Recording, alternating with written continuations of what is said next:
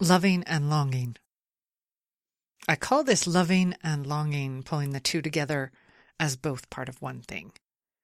To separate them would be to see love as the concept of a tree, but longing is the actual living tree. And for this point, I can't have one without the other, so I'm bringing them together as one. I was listening to a podcast and hearing how some people love sadness and melancholy and then while I was telling myself I couldn't relate to enjoying feeling sad or melancholy, I realized suddenly I could. It dawned on me because I know how often I complain to myself that we seem to enjoy longing. At face value, it's an uncomfortable thing. But if it were so uncomfortable, would we really do so much of it? I don't think we would. Which is why I had to stop in my tracks and ask myself, why do I enjoy longing? Yes, I know why we enjoy loving, but we don't want to admit we enjoy longing, especially if it's related to loving someone or something you can only long for. So many things in life are outside of your grasp. So instead of forgetting about them, you long for them to be yours. And then I think about how we seem to have it built into us to take everything for granted. If you have the longing part taken away and you're given what you want, leaving you with loving and having, you have the intensity of the feeling, which also might be an underlying goal so that we don't have to feel the longing. Maybe for some, having means the love doubles to make up for the longing being gone, but I doubt it. I haven't seen that to actually last. When you have the loving and the longing, you have something that consumes you, like the grass is always greener on the other side while you are longing. When you aren't longing, the grass is what it is, and it's probably not greener.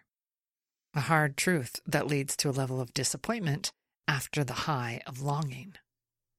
Setting love aside and concentrating on the longing and what's attached to that, to long for someone or something is a bunch of emotions.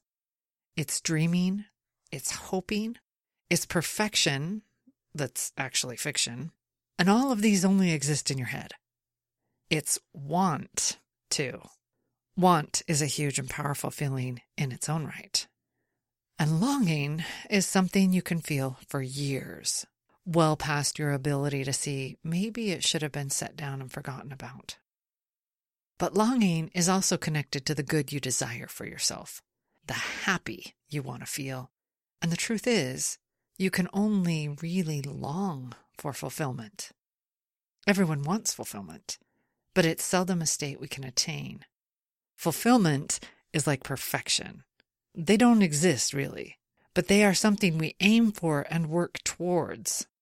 That's healthy, but it's often information we ignore so we can keep concentrating on the longing and the dream it holds.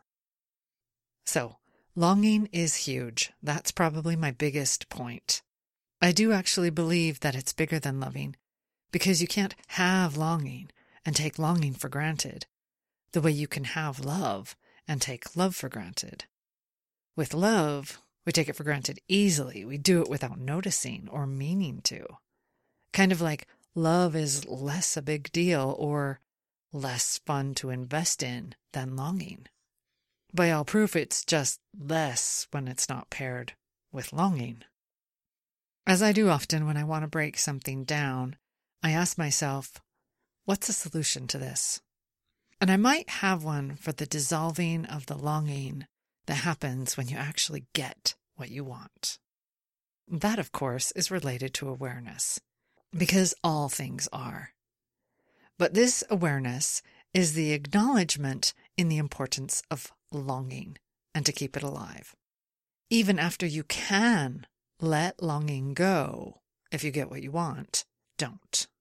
Keep the longing by thinking of it just as you did when you didn't have what you longed for. Long.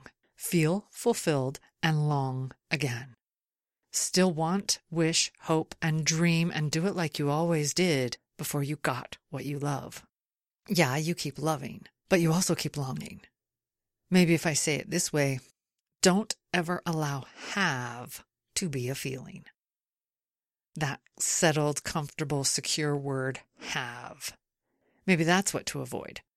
And not in the insecure sense, but in the gratitude sense. Don't allow longing to become having. And to stare that in the face and break it down, do you ever actually have anything? Everything is always changing. Everything seems to die, break, or go away ultimately. So to feel the security of having is just a refusal to feel gratitude and blessed and lucky. It's scary to think of things as being temporary. The only things we want to be temporary are the painful things. But because having is temporary, we should try to figure out the gratitude part. Yeah, I'm trying to stay on topic because this tree has branches we aren't even talking about. So let's return to the words that we should concentrate on. And these are good things dreaming, hoping, wishing, fulfillment, continued longing that's similar to gratitude, and of course, loving. Love on levels that keep it and longing a huge complex tree with branches, leaves, and blossoms that become fruit. But let's not leave the unfulfilled behind. If you aren't one of the lucky ones to have longing manifest into something tangible, don't let that be a bad thing. In fact, refuse to let it become something sad. You're going to be tempted and you're going to want to turn it into rejection, unlucky, unfulfilled, unhappy, lots of unwords. And maybe it needs to be said that you shouldn't also let it morph into obsession because that's not nice either. Instead, concentrate on your ability to see all the lovely things that longing is that we've just talked about. The dreaming, hoping, wishing. That makes you capable of finding it because you know what it looks like. And whether you find it or don't isn't the point because this isn't about fortune telling.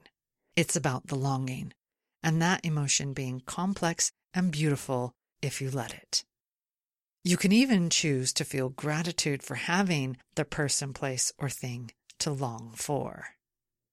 That's where I'm at after all of this analyzation. I'm not going to tell myself that the longing is a bad thing I enjoy. It's a lovely thing that I feel. Nat and Chat is brought to you by Seed Based Nutrition. Visit seedsandcells.net.